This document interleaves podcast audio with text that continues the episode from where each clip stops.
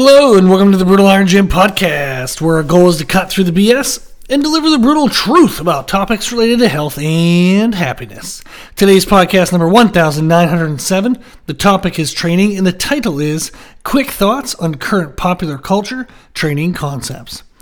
One of my clients is a personal trainer. Actually, over half of my clients are personal trainers. so, this personal trainer client, they sent in a video off YouTube and asked if I would chime in. The video is of two experts in the industry talking about their thoughts on current popular uh, training concepts. So, they wanted to, they liked hearing the trainer's thoughts. But what was interesting for them was that the trainers disagreed on certain topics. They then wanted to find out, okay, well, well, which way did I lean on the topic, so that way they could have an idea of uh, a third perspective. So if you have one person saying yay, one person saying nay, ugh, who do you believe? You know. So thankfully they work with me, and I, I, I appreciate that very much. I'm honored by that. And then they wanted to know what my thoughts were, so they could put that in relation to the other trainer's thoughts. And this is exactly what I would encourage any client to do when you have the time is to research into topics that you want to learn more about. Hear the common thread among the top experts, and then eventually you do kind of have to pick one path and try that to its completion before you would then try an opposing idea. So, uh, unfortunately, often people get stuck in between, and they'll be trying uh, one thing halfway, another thing another halfway, then nothing works, and or they'll like when I was younger in my career, it would frustrate me a lot. Is somebody would ask me my opinion, I would give them information, and then I would see them doing half of what I told them, and they would be doing the other half of what someone else told them, and then it wouldn't work. And then they come back to me and they'd be like, "Hey, you said this and it didn't work." And I'm like, "Well, you didn't do it the way I told you to." so um, eventually, you do have to pick somebody. Uh, now, when you're thinking of like coaches, for example, you want to pick a coach and use their method and approach completely, like commit to it for a period of time that is appropriate for your goal. But that doesn't mean you don't want to continue to learn. That doesn't mean you can't ask them questions. All of my online clients have an online journal that's uh, individual, unique for each client and they can ask me absolutely anything they want and i go in that journal once a week and answer all the questions so i encourage questions i love the educational aspect i used to teach at the university level for seven and a half years i love teaching my undergrad is in health and phys ed teaching so i like the teaching aspect i certainly don't mind questions and i enjoy answering that uh, so the YouTube video that we're going to talk about today, if you want to check it out, it's on Jeff Nippard's channel. Uh, his last name is N I P P A R D. So again, Jeff J E F F. And then the last name is N I P P A R D. The video title is Overrated The Worst Fitness Advice Ever. so um, it was uh, definitely one of those like uh, clickbait type titles. Uh, but it was good to uh, listen through it. I listened through it over uh, two days while I was eating. so that's usually what I do while I eat is I listen to uh, training or nutrition videos or any videos that clients send me. I usually use that downtime to kind of catch those videos. So we're going to go through the topics that they discussed in the video. Now, in the video, they try to stay at just 15 seconds per person per answer.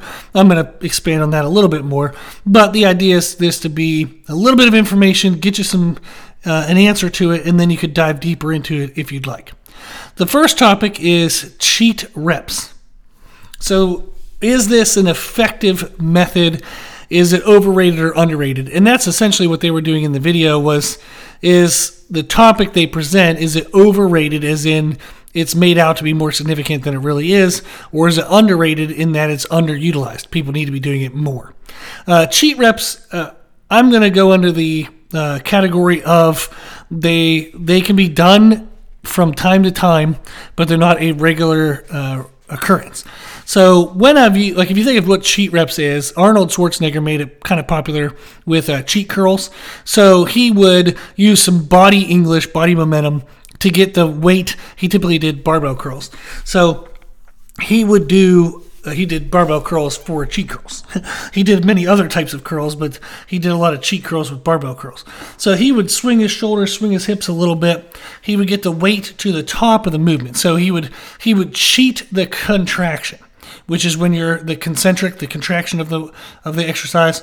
But then he would try to be very strict and he would control the eccentric, which is the extension portion of the exercise. The eccentric portion is when we create the most amount of muscle damage. Now, if you're overloaded on the eccentric portion and you can't really control it well, you do run the risk of tearing a muscle or hurting connective tissue. So it's it's an important phase of the movement, but it shouldn't be abused because you can get injured. So he would throw his shoulders, throw his hips, do what you got to do, get the weight to the top, and then he would control the eccentric to the bottom. So that is what a cheat rep is: is you cheat the contraction, but you still control the extension. This is important because when people who are new to this technique, well, they don't fully understand that, they'll cheat the contraction and then just drop through the eccentric.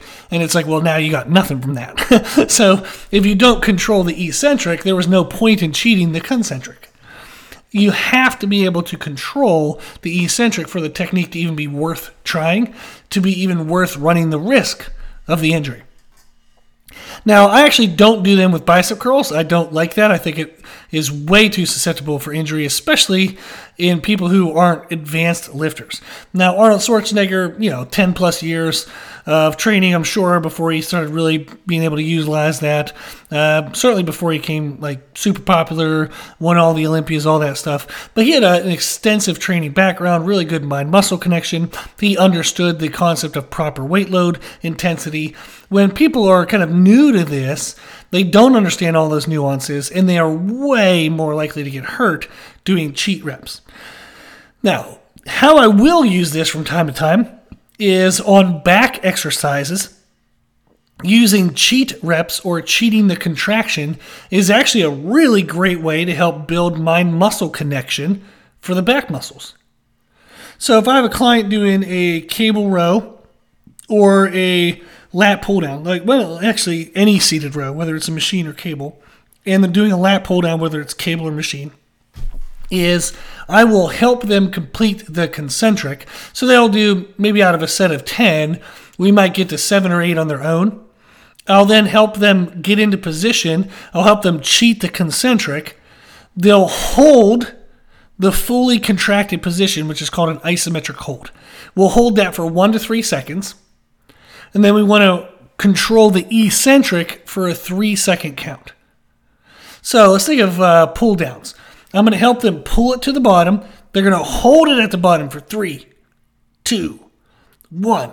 And then we're going to slowly extend up at a three count. Three, two, one. And then they're fully extended. So we cheat the contraction, but we hold the isometric, the full contraction position for one to three seconds. And then we control the eccentric for three seconds. That is extreme control. uh, so it's not going to be a huge risk of injury. And the reason why we do that is when you when you think of a contract uh, of a repetition, there's the concentric, which is when you contract the muscle. Then there's the fully contracted position, which you could pause and hold, which would be considered a contracted isometric. So people just call them isometrics, basically. Then you're going to extend, and that's the eccentric portion. So you have the contraction, the isometric, and the extension. Of all three phases, the weakest is the contraction. If you can get a muscle to a fully contracted position, you can hold more weight than what you could actually get there.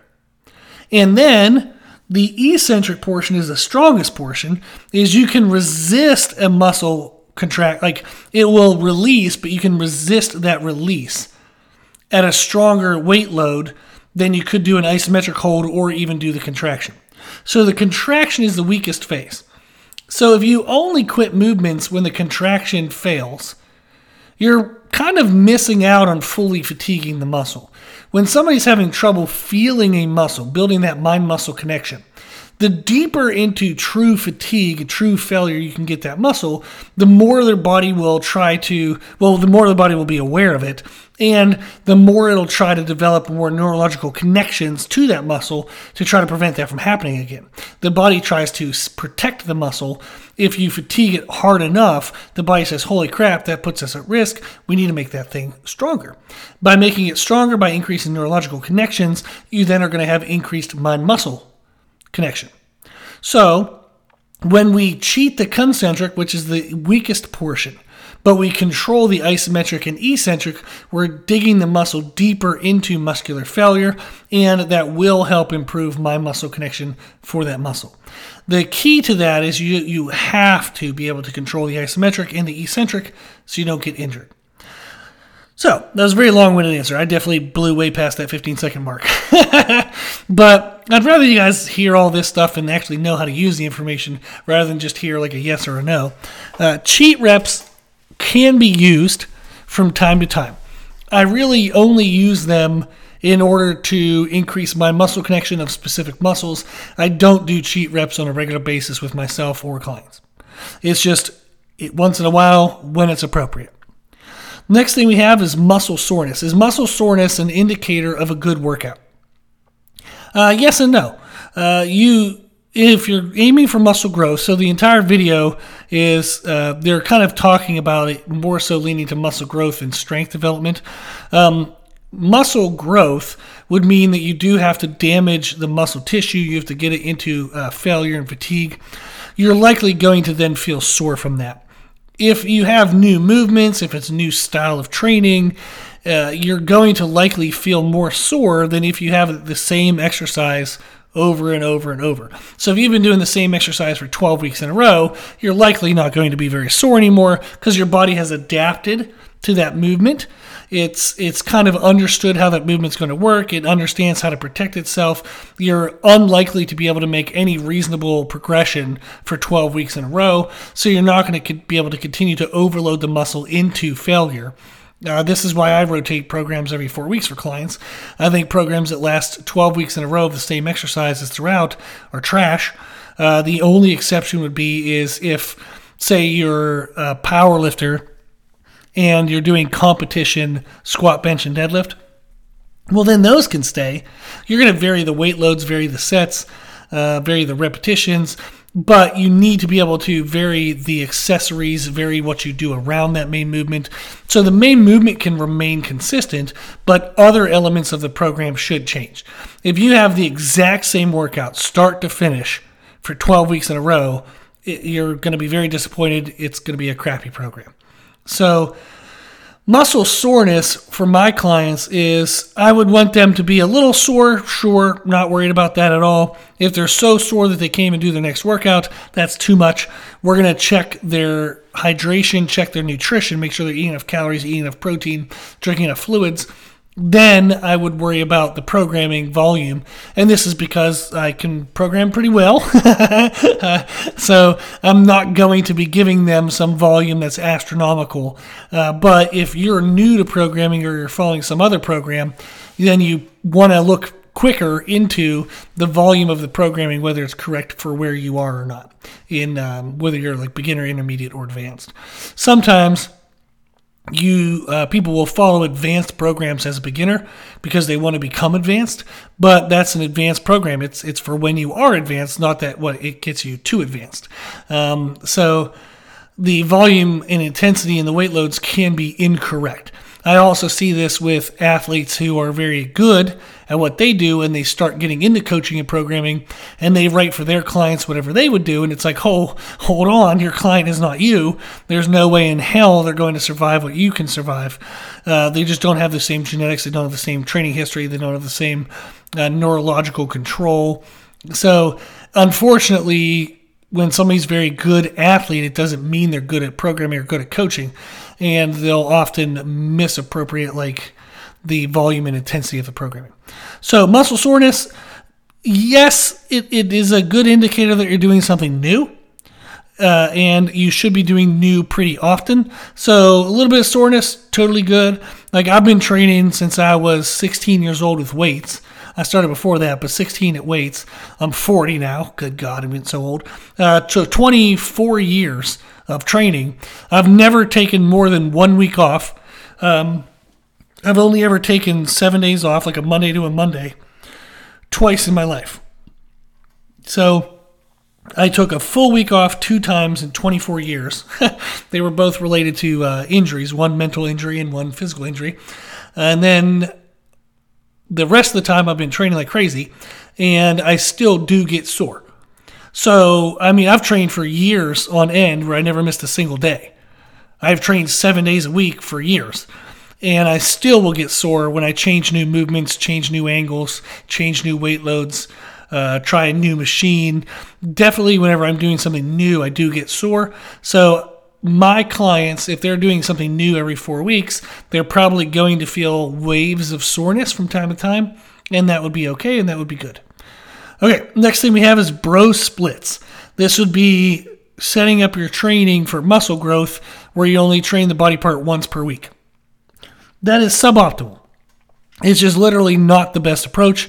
Does it work? Sure. Like there's been studies where they've, you know, shown in trained adults and untrained adults that once per week is enough to to get some uh, positive muscle growth. However, it's not the best. It's, it's not the best approach at all. Muscles can recover every two to four days. Small muscles can recover arguably every day. So if your muscles can recover every two to four days, but you're only training them every seven days, you're just inefficient. It's not optimal. You're missing time. You're missing opportunities for growth. So the bro split of like Monday is chest, Tuesday is back, Wednesday is legs, Thursday is shoulders, Friday is arms is antiquated. Uh, it's just not the best approach. Next thing we have is training to failure. Uh, we want to train to the edge of failure, not to the proof of failure this is how I kind of use the terminology or think of failure. I want to train to where I feel like I'm about to fail, not that I actually do. So we train to the edge of failure, not the proof of failure. When we do it that way, when you train to the edge of failure, that is the correct intensity. So I do believe in training to failure if that means you're training to the edge of failure. I do not believe in training to failure if that means you're actually proving it and you actually are failing repetitions. Um, it increases the risk of injury. It's an unnecessary stress load on the body to do that for all working sets in the entire workout. Uh, so I would train to the edge of failure, not the proof of failure. Next thing we have is mind muscle connection. Is it overrated uh, or underrated? If you're doing muscle growth, heck, it's super important you you have to make sure that what you're doing is actually training the muscle you want. Uh, there are so often that people will come to me like guys, they'll come to me and they're like, "Hey, I can't get a bigger chest," and they have huge front shoulders and triceps because their technique is trash. And when they're doing presses, they're just trying to shove a bunch of weight around. They're not actually going slow, getting a good stretch, and actually feeling their chest. Uh, a lot of times, people try to grow their back they they say that they can't tell. Their biceps will burn, their forearms will burn. They don't really have good back development because their back really isn't even moving. They're just moving their arms. Uh, so lack of mind muscle connection is causing them to miss out on growth in the back. Females and and males, but females usually pursue glute growth more than males do, which is unfortunate because males do need glutes. Uh, but glute growth, you'll often see you know, if people don't know how to feel that correctly, they're just hammering through a thousand lower body movements, but they're going to have thicker quads and no butt. and it's because they're just doing the movements incorrectly. So, mind muscle connection is absolutely something you should pursue, something you should try to create as much as you can. Uh, I do believe it is extremely important for muscle growth. The next thing we have are muscle pumps. So, training to a pump is that effective for growth, muscle growth? Um, yes, but it's only part of the equation. We want to stimulate muscle growth by annoying the crap out of the muscles and damaging them through shear force, which is a weight so heavy that it's actually tearing the fibers of the muscles, and metabolic damage, which is where we go for a muscle pump that's so intense and so painful that it causes stress to the muscle cells. The muscle cells respond by becoming more robust, becoming bigger to handle that stress. Now, when we think of shear force versus pump, or shear force ter- versus uh, metabolic damage, I would say at least half, if not more than half, and I would actually go more towards two thirds of your training should be more muscle pump based if you're going for muscle growth rather than shear force. If you go shear force too much, you do run into muscle injuries, inflammation in the joints, and connective tissue injury. So, shear force should really only be maybe a third ish of your exercises and working sets. And then a pump or metabolic damage should be about two thirds. Now, for my clients, I control this. They don't have to worry about that. I control it with um, the number of sets per exercise, the repetitions per set, and the type of exercise. There are certain exercises that allow for more shear force damage than other exercises.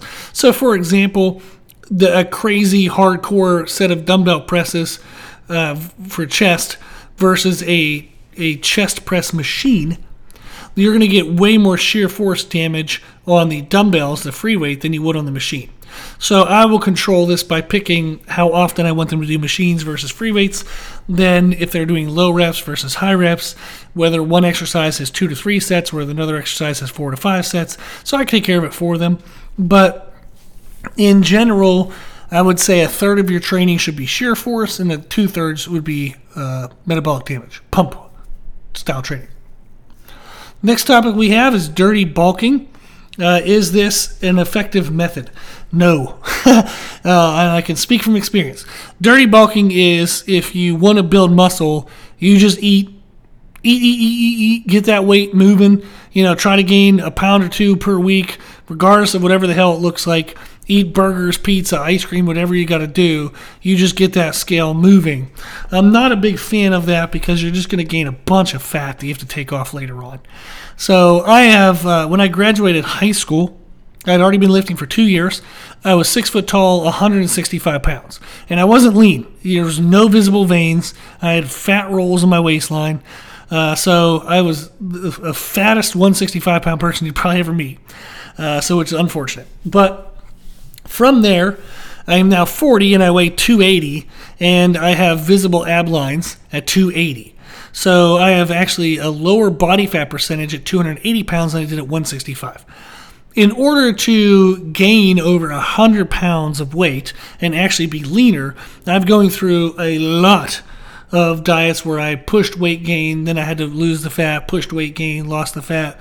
Uh, I have been you know, since then, I, I with 165, I got all the way up to 220, died it down to 190.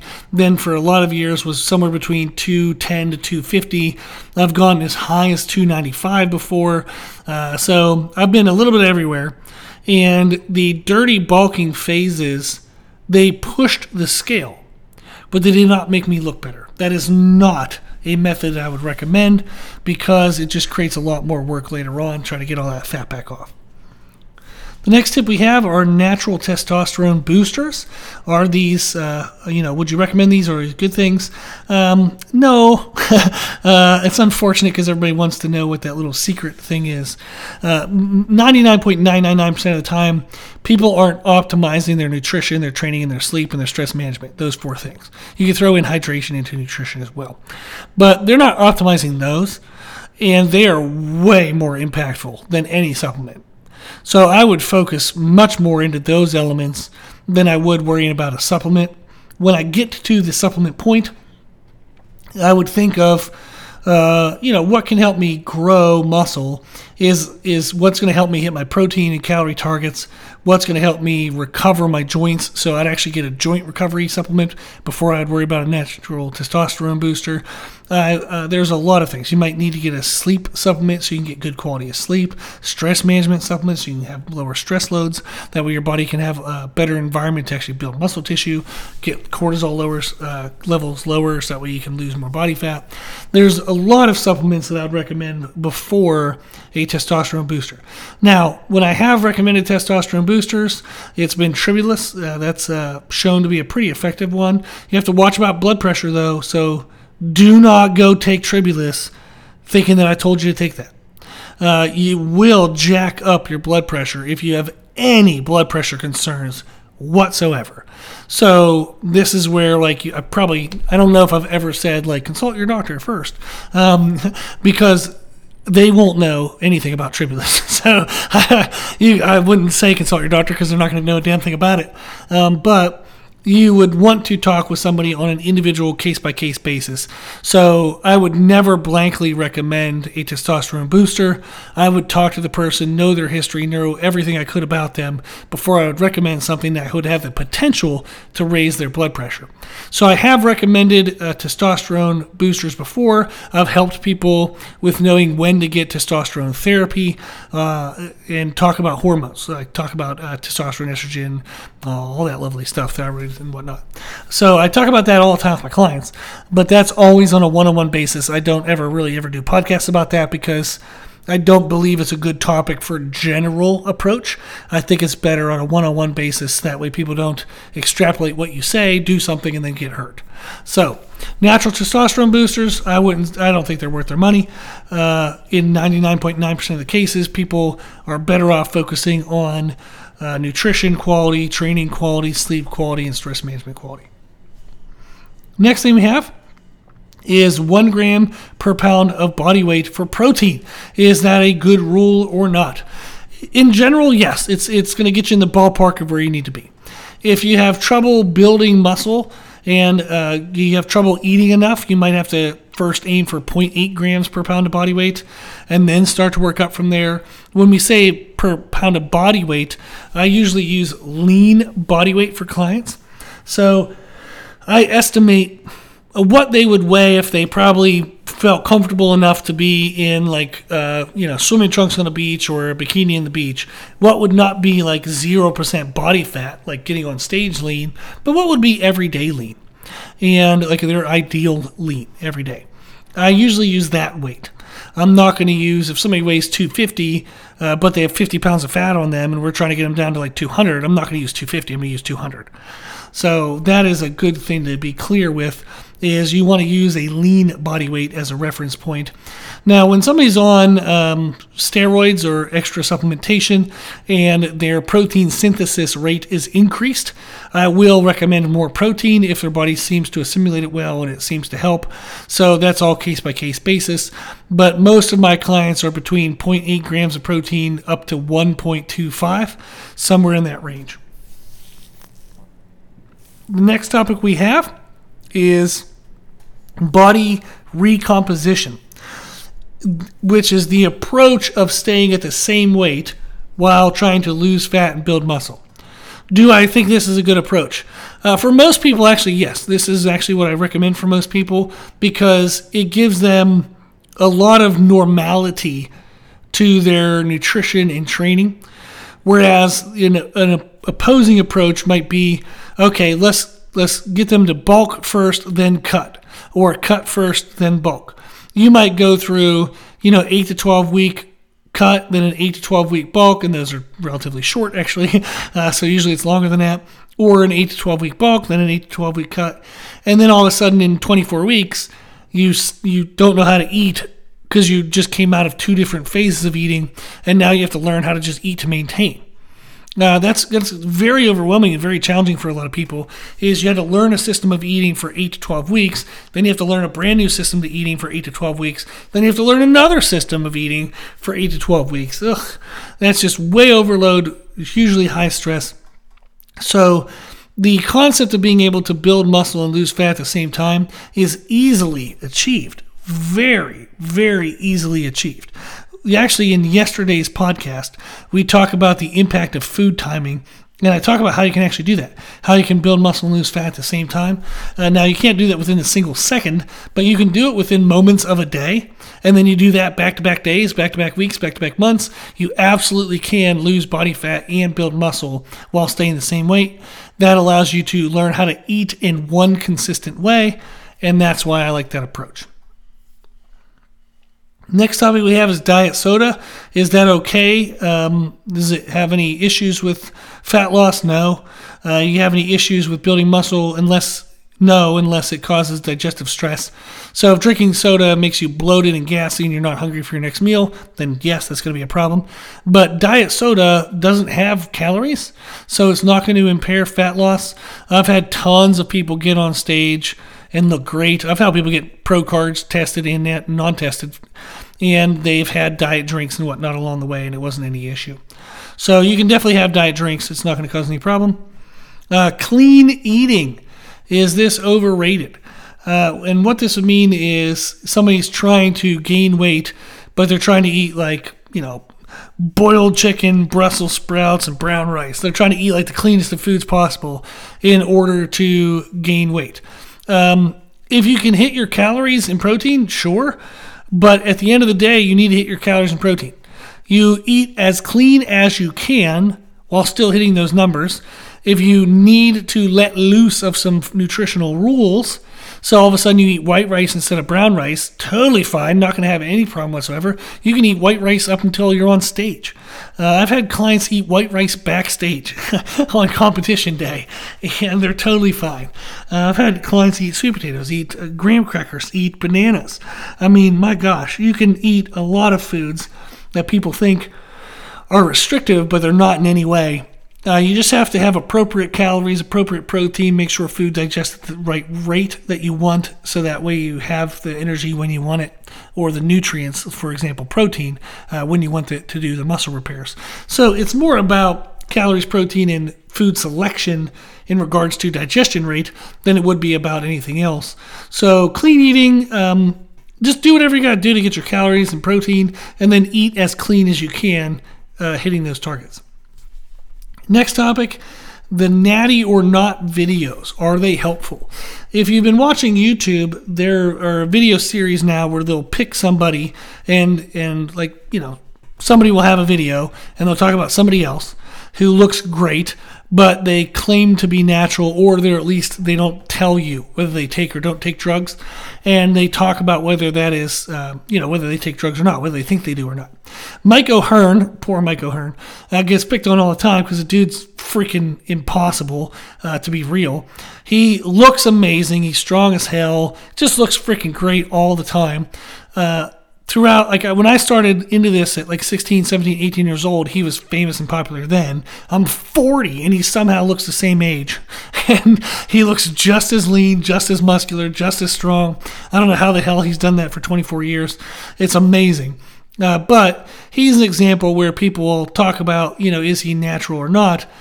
I, I don't like the idea of speculating about other people's lives so i'm not that big big fan about that component but I do like the idea of trying to make it more understood of what's realistic or not, whether you take drugs or not. There are a lot of people who promote a body that is not possible without drugs. But they won't tell you that, or they'll just flat out lie. So, Liver King, uh, he got in trouble with that he was not disclosing that he was taking drugs in order to look the way he looked. And then he found, then it was like leaked that he does take drugs. And then he's like, oh crap, I'm sorry. And it's like, well, dude, you were selling supplements, making millions of dollars trying to sell your look, and your look wasn't natural. It sure as hell was not from just your supplements. Um, so I do like the idea of trying to create a healthy perspective of what's possible with drugs or not drugs, but I don't like the idea of speculating about another person's life. Uh, so if we can find a different way of doing it, I think that would be better. Next topic natty versus enhanced training. So whether somebody's natural or they take steroids, uh, is their training any different? No, I don't. Uh, tra- I don't program anything different for people who take steroids versus don't what you'll just find is if they take steroids, they make progress faster. So we make changes to what they do faster. Maybe they can end up eating more protein eventually. Maybe they can tr- handle more training volume eventually. Uh, so they might just make progress faster. And then I adjust the programming and nutrition accordingly. But I don't do anything different on the outset. Uh, you just, I always just do nutrition and training based on whatever the person's body is showing us. And if it's slower progress than what we'd expect, we look into hormones, we look into some other elements. Uh, but if it's cruising along and things are going great, we just keep adjusting along the way. But there's no need to make anything different in uh, natural versus enhanced training. You would expect them to be different, yes, uh, by the rate of progress, but you don't, like in the onset, I wouldn't change anything uh, about what I do. Okay, uh, next topic is cold showers. Are they beneficial for muscle growth? Uh, these are one of those things where I think they're way overblown. Um, so many people have not optimized their nutrition, their training, their sleep, and their stress. And then they think they're going to take a cold shower three times a week and build 20 more pounds of muscle. And it's like, that's a joke. So I'm not a big fan of these things being important in any way whatsoever. Uh, could they be helpful in the nth degree when you've done everything else perfect? Yes. But do they take the place of not hitting your protein? Absolutely not. so if you don't have the right calories, you don't have the right protein, you're not training the right way or consistently enough, you're not managing your sleep and your stress well, cold showers aren't going to do diddly. They're a complete waste of time and they're a bullshit thing for you to focus on to make yourself feel better when you should be focusing on the things that are probably much harder to do that are actually going to get you progress. So my little rant, I'll get off my soapbox. Uh, so we have two more things. Uh, next to last is locking out the knees is dangerous. Is this true? Um, you can lock out your legs, assuming you don't hyperextend your joint. So if you're hypermobile, please you know don't risk locking out your legs when you're super tired. So if you're in a leg press, don't get to the top and like in an exhausted manner just lock your legs to try to breathe. If you're hypermobile, you can absolutely hurt your knee. Uh, so just lock the like rest the machine, like rack it. Uh, if you're not hypermobile, uh, you can just kind of ex- leave your legs extended, breathe for a little bit, and keep going. I actually made a video on our YouTube channel. I'm going to start posting a lot more on YouTube uh, in this new year, so please go check that out. On our YouTube channel, I have a video uh, from the 2nd of January, so just a couple days ago, where I did a full leg day, a leg training day. And in that, you'll see I use the technique of rest pause, which means that um, especially in the leg press that day, I would do. I was trying for a set of 16 to 20 reps with a couple rest pauses to get to 30 reps total. I think I did 20. I left my legs extended. The weight was unracked, but I extended my legs, breathed for a little bit. I got another four reps or so, then had to extend my legs, breathe a little bit. Another four reps, had to extend my legs, breathe a little bit, then two reps, and I got to 30. But, and then in those rests, in those pauses, I left my legs extended so that my muscles could take a little bit of a break. So the weight was pushing more through more so through the joints than through the muscles. The downside of locking out your knees or locking out your legs if you're aiming for muscle growth is it reduces it takes away the stress on the muscles. Your weight will actually rest through the joints, not your muscles. So you're just suboptimally training the muscle. But if you need to take a break in a rested position to gather one or two breaths and then keep going further into failure, further into muscle stress, that's probably fine. Again, the main concern would be is being hypermobile and if you're fatigued and tired, are you aware that you're staying in a safe position? So if I have somebody who doesn't control their body mechanics well, I would not let them do that. But if somebody control can control their body mechanics fine, even when they're fatigued and tired, then that's fine. No big deal. Last thing we have is the concept of filming in gyms. Uh, I film in my gym, uh, and I have clients send me videos all the time. So meaning they film film in their gyms. I'm not a. Uh, I don't think it's a bad thing. I think it's actually an. It's an amazing technological tool that we have nowadays. So it is absolutely amazing. I work with clients all over the United States, Florida to New York to California. I have client a client in Hawaii. I have client in France and Spain, Costa Rica, Australia, Canada, uh, other places. I'm kind of blanking, but I have clients all over the place, and it's because we're able to film in gyms that we're able to exchange videos, and I can help work with them. And it's a huge blessing, absolute blessing. I love it, love it, love it, love it, love it. There was a client I worked with in Austria, and we did uh, rehab on her. Uh, she tore her hamstrings and had to have connective surgery to them, and then reached out as uh, through a friend of a friend. She reached out, and I helped her get back to brand new PRs, even from before her injury. And that was only possible with video exchange. So, video exchange is extremely, extremely helpful. Uh, so I'm a big fan of it. Now, the etiquette in the way you do it is helpful. Uh, so, you know, try to do it in a in a way that doesn't violate other people's space. Try, like, for example, in uh, like the Brutal Iron Gym, people would set up the camera stand on the deadlift platform and point it to the squat racks. And I'm like, what the hell are you doing? Like, you're you're you can now no one can use a deadlift platform and you're in a squat rack so you just took away two huge pieces of equipment.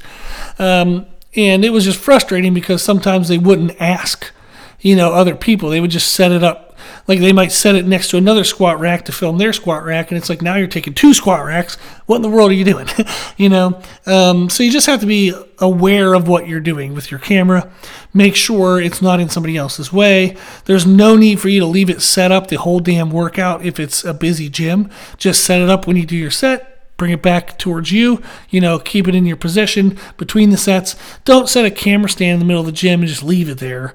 Um, that's I feel like that's a little invasive. Just be be aware of others when you do it.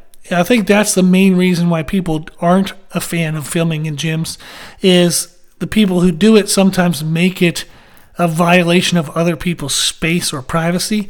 So avoid that and I think you'll be fine. I have never had a client, I'm not at least not aware of a client ever having an issue uh, with somebody yelling at them or you know them having another uh, member of the gym uh, you know, argue with them about filming. Uh, just just be aware of what you're doing. Be smart with what you're doing. Okay, so those were the topics in that YouTube video. I thought that was fun to go through. If anybody ever wants to send me a video like this, you're welcome to. If you're not a client of mine, I will try to get to it when I can. I try to answer non client emails every two weeks. I've been doing a pretty good job of that. I don't think I've missed anybody. so if I have missed you, please let me know. Reach out again. But I don't think I've missed anybody. I try to respond every two weeks. But if you like this kind of stuff, if you want to hear feedback on certain things, you're always welcome to send in questions, always welcome to send in topics to the podcast to help just kind of facilitate a conversation that you would find more enjoyable and, and helpful. You can email me anytime at brutalirongym at gmail.com. Okay, well, if you want to work with me, we're setting up free 15 minute consultations right now. Just shoot me an email, brutalirongym at gmail.com, and I'll set it up for you. Just want to learn what your goals are, what your struggles are, and I'll tell you what we can do to overcome them. You can also sign up for that on our website, www.brutalirongym.com. You can go to the 101 services page. There's a link there to set up the free 15 minute consultation as well. I just want to make sure everybody knows about that, so that way if you are interested in working together, you get a chance to talk to me, and I get a chance to talk with you and um, see if it's a good fit. Cool. If you like the podcast, please share the podcast. If you like the podcast, please consider donating to support the podcast, which you can do on our website. Also, if you like the information we share in the podcast, you can find more from us on our social media channels. You can find us and follow us on Instagram and YouTube under the name Brutal Iron Gym. As always, I hope this was helpful, and thank you for listening.